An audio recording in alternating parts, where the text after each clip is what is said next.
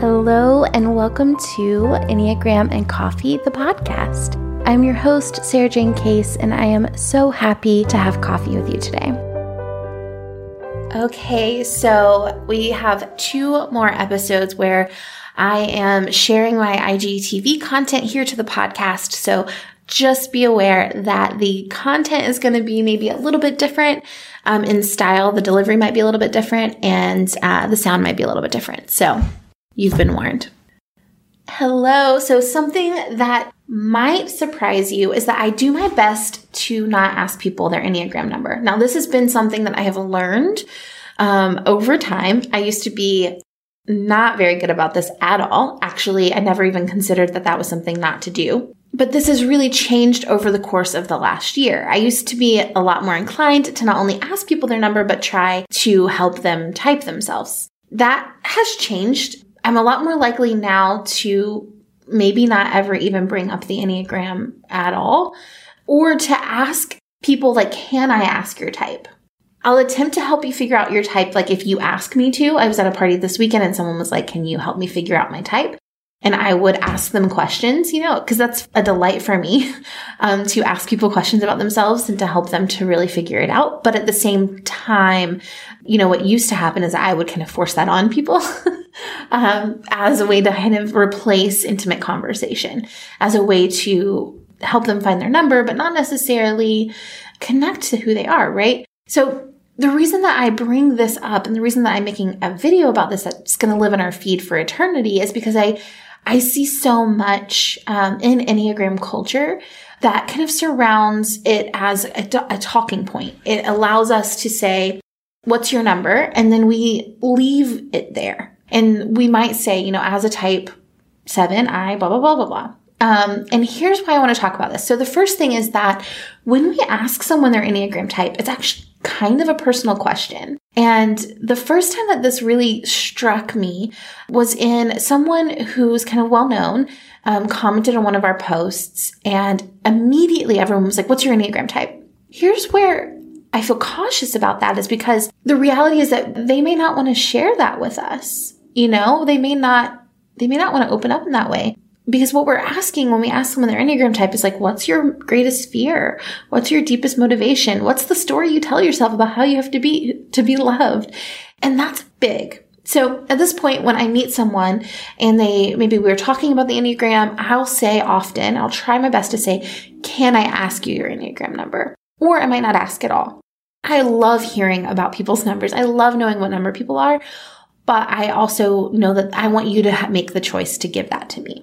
The second thing is again, we've talked about this before, but I really want to reiterate that it's so easy to replace true intimacy with a number. And what we, because what we think we're doing is we think we're learning about someone, but the reality is that we're not. So what I encourage you to do is to have the conversations of the Enneagram without using the Enneagram. If you want to talk to someone about their deepest childhood wounds or their biggest fears, ask them and then they can really answer because we don't really learn that stuff from a number, which brings me to type three, which is I can't really know that much about you from your number, right? Like I can think that I do. I can think that I can pull out patterns from your life. But the truth is every single individual is so unique and has lived so many lives and has had so many experiences. And I'm limiting so much about the, my ability to learn you, to know you, to connect with you when I think that I can sum you up by knowing your number. Instead, I want to greet everyone that I meet with curiosity and interests and the genuine feeling of like, I'm meeting you for the first time because that's the reality of the situation. Knowing your number is not giving me a lead on who you are as a person. I would rather learn that from you authentically um, than try to sum you up into some kind of like system. As someone who like teaches the Enneagram, loves the Enneagram, this may sound crazy to be like, don't talk about the Enneagram. But what I mean by this is really just greet people with with a seeking of actually knowing them you know try to understand them for who they are you know the enneagram might be a great starting point but also it might be a great point of like deeper connection after you've built some trust there the other thing is that i really feel like sometimes we use the enneagram as a way to give someone like the same, same path that we've been on, right? I love the Enneagram, so you're going to love the Enneagram. I want you to go on this journey. Tell me how it goes. I'm so big. I do that all the time. But what we really want to do is we really want to connect to people. And I want people to have the journey that is the right journey for them. Their Enneagram journey is going to look different than mine. Their growth journey is going to look different than mine. And I want to encourage people to go on that journey that's right for them and the timing that's right for them. And I want to support them in their own exploration versus trying to get them to experience what I experienced. That's hard to do because the Enneagram is so magical and it is so altering and complex and interesting and deep that I think when we experience it, we want it for everybody. And I think that's a beautiful thing. And I'm not saying don't invite people into this, right? Obviously, but more so to just remember that these are people. These aren't numbers. Every single person is so complex. And if you can give them the chance to connect with you honestly. And if you can give yourself the chance to replace your number, if you're using a sentence that says, I'm a type blank, what if instead you say, I'm someone who's driven by freedom, flexibility. I don't like to be restricted.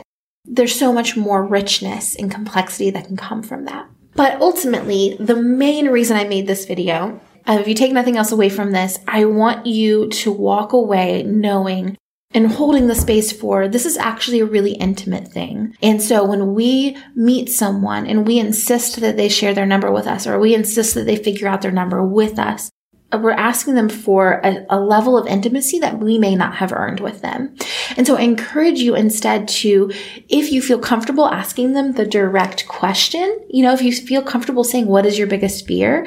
Then have that conversation and really let yourself meet each person organically and new and fresh and hear them for the first time versus thinking that you have them figured out because you know a number that they identify with. I think this video could be surprising, right? As someone who creates this account or, you know, does content like this because I love, I love the content we create. But I, so I think it could seem surprising and I would love to hear what you think if this kind of resonates with you, if this feels like a new idea to you, what, what that feels like for you. Um, let's have a conversation about it in the comments below. Until next time, we have one more video for the week in our celebration of the anniversary. Um, and then, yeah, we'll get back to our regular scheduled content.